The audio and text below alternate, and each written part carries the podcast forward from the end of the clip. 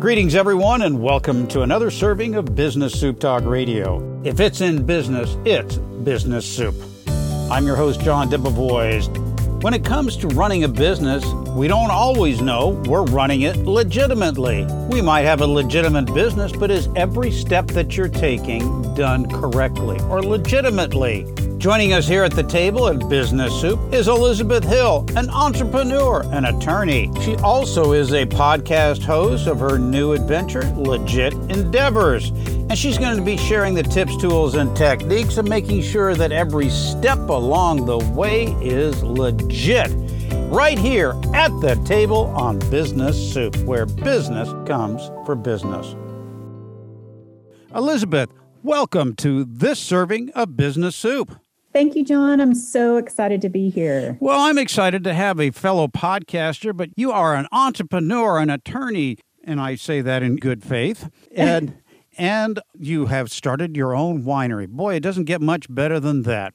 So, what came first, the attorney or the entrepreneur? Well, I actually have been an entrepreneur for a while. I um, was involved in a business before I went to law school that I, I'm no longer involved with, but I did go and work at a firm after law school and really enjoyed that. And then the winery restaurant part of it came very recently. And that's been a lot of fun. But I've always had that entrepreneurial spirit to get out there and see what I could do as my own boss. And you have started your own podcast and you are doing what sounds like very much what Business Soup does by helping entrepreneurs and small business owners do it right. But you have a different spin. You have legit. Where did the name of your program come from? Well, you know, I went through lots of different names trying to find something that lent itself to the legal world, but was not limited to the legal world. And so that's where I came up with legit because you know if you're going to have a legit business it can be in lots of different ways of course legally is important but it can also be that you have a legit marketing plan and you have a legit customer service department or however you decide to handle that. And as small business owners, oftentimes we are the customer service department. But I, I really liked the word legit. And so I decided to go with that. And it just kind of came about through trial and error of trying to find a name that I thought fit but did not limit me to only legal issues. Good play. And you also you got the domain name for it as well. And, and when you talk about legit, it's just not the business itself. It's making sure that every aspect of your business is being done in a legitimate or legit way. There are so many ways that a small business person can go wrong and not even know it and be literally illegitimate in the way in which perhaps it's their employee relationships, their human relationships, not having an employee manual. There are so many ways that we can violate the law and not even know it.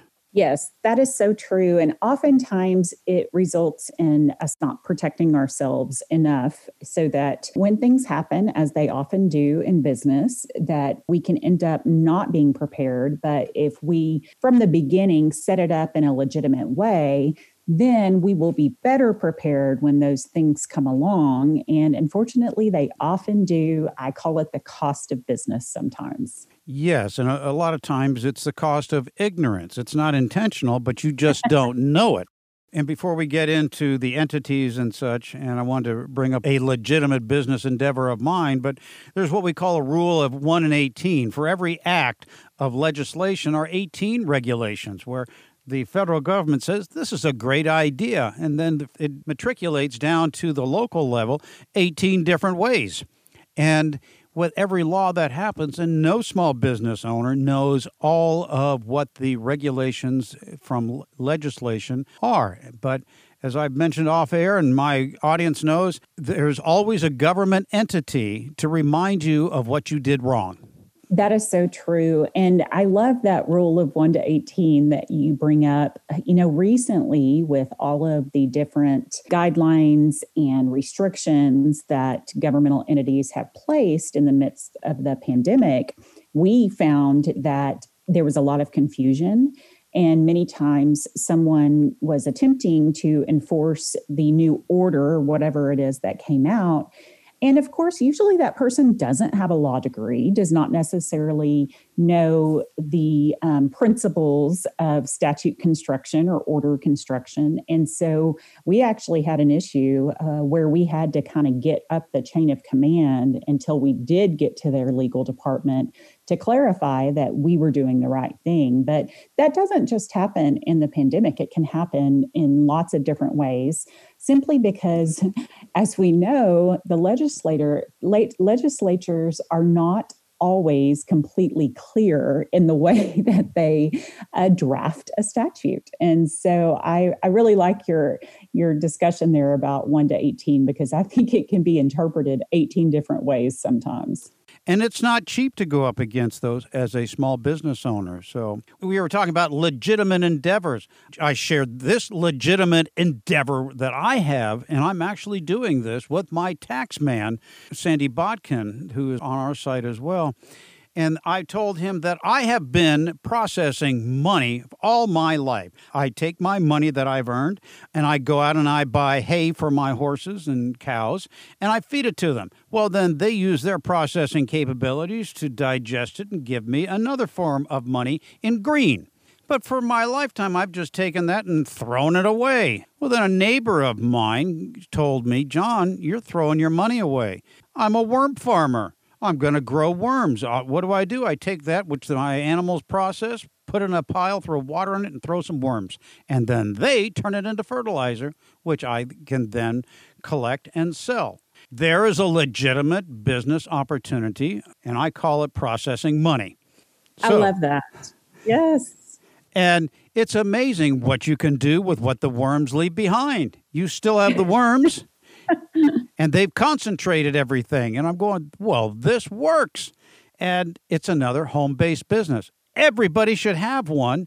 As everybody knows, I've got horses and cows. You may not want to be next to me after it rains, but it smells like money to me. Part of the reason I love that is I've always kind of had that attitude of thinking outside the box and not necessarily doing it exactly the same way that the rest of the industry has done it. And that's something that this year we found really helped us because most wineries uh, just kind of have a tasting room and maybe they have a cheese board, but nothing too elaborate. Well, we always have thought that wine is best enjoyed with food. And so we decided to make it both a restaurant and a winery and that actually saved us this year. So I really and I really enjoy hearing about how you've been thinking about what fits with what you're already doing and can be successful. Uh, if you're going to be processing that money, as you say, anyway, why not take on this new part of it that fits so well? Well, and guess who my first customer is going to be? The winery next door. Oh, yay. I love that. what what the worms convert in what they call casings, taking process it, is uh, very beneficial to plants. And so they said, "We'll take your casings." And so uh, now I get to go over to the winery next door and talk casings. well, that's really neat. It sounds like they want to take great care of their vineyard or grounds or whatever else they may have there. And so that's really a cool partnership. We're talking with Elizabeth Hill, helping people make their lives legit. And when it comes to operating your business legitimately, it's just not about the entity that you have. It's making sure that each one of the steps that you are operating within your business is done correctly or legitimately. There are so many ways you can go wrong. And as I've shared my experiences of being successful in spite of myself over 20 some years ago, it can happen to you. One of the things that I always enjoy talking about are entities covering your assets, protecting yourself from those who would willingly separate you from your success. And most of those include an Esquire after their name because they're representing people who want to take it from you, whether it is legitimate or not. Elizabeth, what are some of the ways in which I can protect my business and my property, both real and personal, from those who might want to try and take it away from me? And I'm not talking about the ex spouse, I'm talking about people outside the family that may want to sue me because Every business is going to get sued. It's just a matter of if, not when. I'm so glad that you mentioned that businesses are going to get sued. As I mentioned earlier, it can be the cost of just running a business. And I often have clients that ask me, well, what can I do to make sure I don't get sued? And my answer is nothing. You cannot prevent someone from suing you. All they need is $300, a typewriter or a computer or a pencil and paper to put down their claims and take them to the courthouse. But what you can do is protect yourself in a way that you will be best set up to defend and handle that scenario. And so, yes, you mentioned entity status. I am a strong advocate for making sure you set up an entity that separates your personal assets from your business assets, because oftentimes small business owners, right when they get started, they have more personal assets and you want to protect those. And so that's the fortunate thing about uh, the way business law has developed is that states do see entities as separate beings from their owners. And so that will protect your personal assets for being subject to any type of collection under a judgment or anything else that can happen if and when you get sued. And so that's one of the things I advocate the most at the beginning. And oftentimes, what happens is new business owners think that they're starting something small and there's really no need to do it. And then they get a few months months or years down the road and it's a bit bigger than they started but they yeah. never done yeah it's the path of least resistance is typically the path that most entrepreneurs begin with because they have no money and there's there's no assurance that they're going to make money and to go out and create an LLC on the downstroke you're talking anywhere from five hundred to thousand dollars, depending upon the resources and such. And then you got to pay a, a mandatory, I think, what is it, five hundred dollars per year for the privilege of having one. I think that can be different by state, but yes, it's it does seem like an expense that a lot of new business owners don't think they need or want to incur. And I always say it's never too late to get it done, but it should be done as soon as possible. Yes, and I tell everybody that the first thing you have to do is you have to file your DBA, get your bank accounts, and do all of that. But when you have a DBA, that's just doing business as, and you're running around with a target on you that if something goes wrong, and it will, that arrow is going straight in your chest or in your back.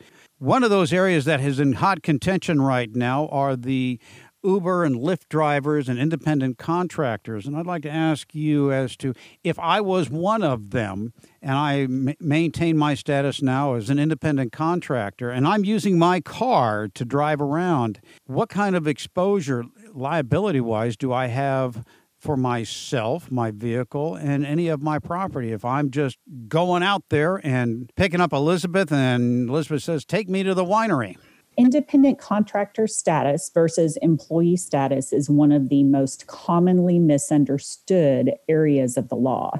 And it happens all the time, not just in businesses like Uber or Lyft, but in everyday businesses where uh, someone thinks, well, I can just pay them as an independent contractor so I don't have to pay the taxes. Like the handyman, the gardener, or somebody comes in and does repairs on your house and such. Those are independent contractors. Correct. And so there are all these factors. And of course, every state is a little bit different, but they're pretty common in that if you are providing a service with your own tools, such as a vehicle, or your own tools, if you're a craftsman or an electrician or someone like that, then that is often an independent contractor.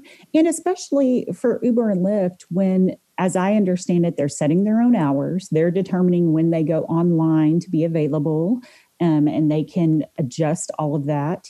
That would be typically considered an independent contractor because you're not under the direct control of the details of your work like an employer employee relationship. And there can be times when it's a very fine line, but if you're an independent contractor, that means that typically you need to protect yourself, um, not only by potentially creating an entity, but also by having good insurance. Before I opened my own firm, I did some insurance defense, and I learned a lot about how important it is for businesses to have insurance because when you do get sued, oftentimes the insurance will come forward and has an obligation to defend you. And so yes. that's really, really helpful. So when you mention anyone that's driving, the first thing I think is, well, you definitely need good insurance, but that applies to many other industries as well. Staying with the Uber and Lyft as just the example, because they are in the news almost daily,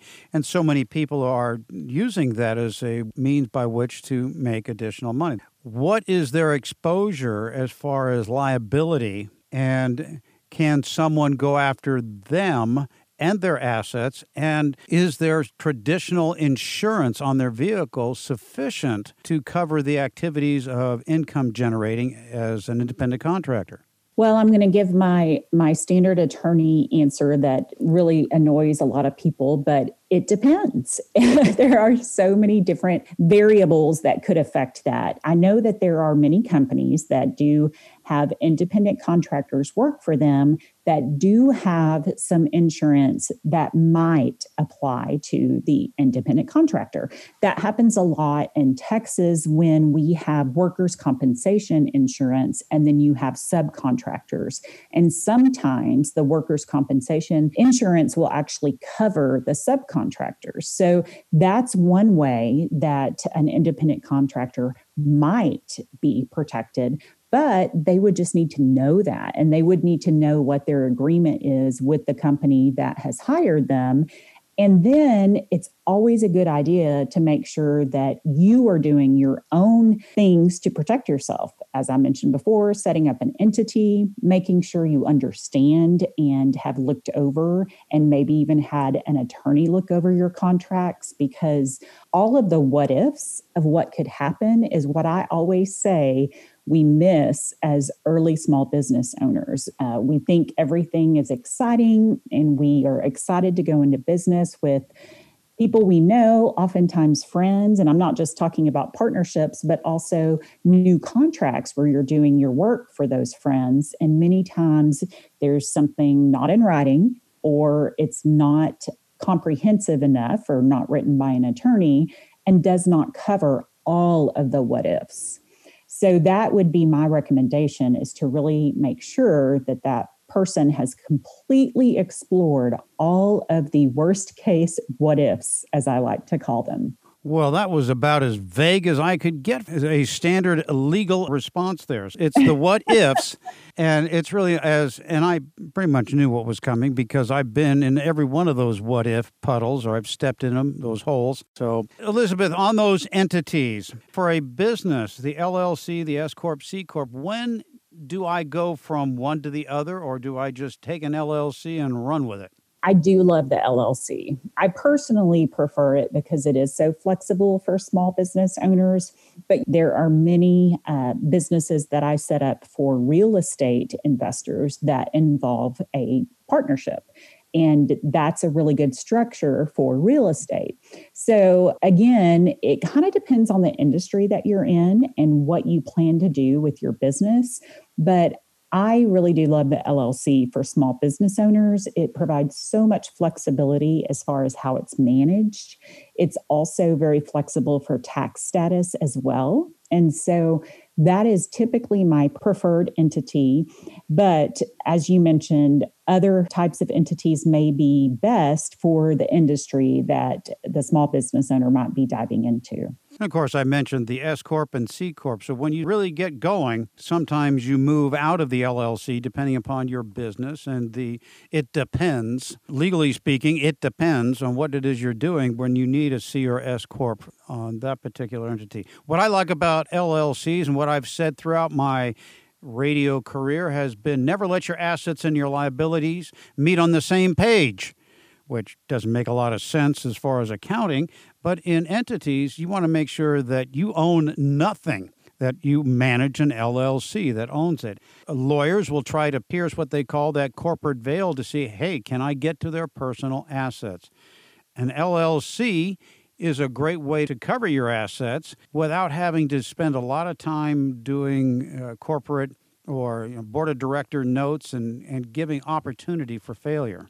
Yes. And that's why I really like it. And what's neat about the LLC is, and I'm I'm not a tax attorney, so I always say ask your accountant, but an LLC can be taxed as an S Corp, for example. And so at least in Texas, it can be. And I know that the IRS allows it. Um, and so it's really just such a flexible entity. And you're right, it can be managed completely by the owners, and you never have to elect a president or an elect a CEO. It can just be very informal while still maintaining um, corporate formalities. And so I love the LLC. I think it's a great entity and it really does fit most small businesses that I've found. And of course, these things, such as limited partnerships and LLC, are, are the result of somebody getting sued. And so, what's the best way to protect yourself and cover your assets? And that is create that which wasn't in existence when somebody else got sued. Yes, for sure. We're talking with Elizabeth Hill, who helps people make their lives legit in their businesses. Let's talk about your legit endeavors, your podcast program. You are an attorney, entrepreneur. You're now decided, you know what? I'm going to start talking on the radio. What made that decision and why? I have been a podcast lover for a few years now. I love listening to podcasts. I, I, like to listen to all different kinds of podcasts, but it's what I listen to when I'm in the car typically. And as the type of attorney that I am, I really love to talk, which I'm sure, I'm sure is one of the annoying things about attorneys. But there are different types of attorneys. Some are more in the office only, and I actually end up in court now by Zoom, of course. But uh, I have always really enjoyed to communicate and chat about what I'm passionate about, and so that's really how it came about. I'd been doing some research, trying to think about what I wanted to do. And that seemed like the best fit for me. And so it's been a lot of fun. I've really enjoyed it. It is a, a lot of work as well, but um, it's work that I enjoy. So it's been pretty neat. And uh, seeing you being in it for years and years is really encouraging. It is a lot of fun. What I really enjoy about the benefits of a podcast is its legitimacy in broadcast, you can't really prove anything who's listening. But in podcasting, you can validate your audience, how many people are, have listened to it, when, what, what makes the phone ring, literally. And you can listen to it anywhere without static. And most of the time, there aren't any commercial interruptions as well. So it's it's a great tool, and I thoroughly enjoy coming from so many years of broadcasting. It's a lot of fun. And I get to meet great people, smart people like yourself, who have continued to surround me and protecting my assets and making me look good. And that's part of the job of having employees is to make their boss look good, and we all make money together. And I, I love podcasts for the reason that you're able to reach so many people, even though I'm in small Lubbock, Texas, which, yeah, I guess it's a moderate sized city. But typically, that's not where you would broadcast a show from. And right. so, podcasting is such a neat opportunity to reach out all over the globe, even. And so, it's been a lot of fun. And I agree with you wholeheartedly. Well, welcome to the party. You're going to have a lot of fun with that. Elizabeth, I can't thank you enough for joining us on this serving of business soup. There are so many other things that we can carry on about. And while you were in college, I saw that you won not just a championship, but you won two national championships in what are known as moot court, or even I know what that is, where you are basically standing in a courtroom fighting or defending an argument. And to win a national championship in any speaking type of event is quite admirable. Thank you so much. I, I, it was such a privilege. I was fortunate to be at Texas Tech, which a lot of people don't know this, but Texas Tech has for many years been one of the leading law advocacy programs in the nation. And so I just was so excited and, and felt fortunate that I was at a school that could provide that kind of training. And so it's fun. And that it kind of goes back to my enjoyment of speaking and discussing things that I'm passionate about. Elizabeth Hill, folks, keep up the good work and thanks for being on this serving of Business Soup. Thank you, John, for having me. This has been another serving of Business Soup, where business comes for business. I'm John Debevoise, inviting you to visit the website for more servings of what is best in business.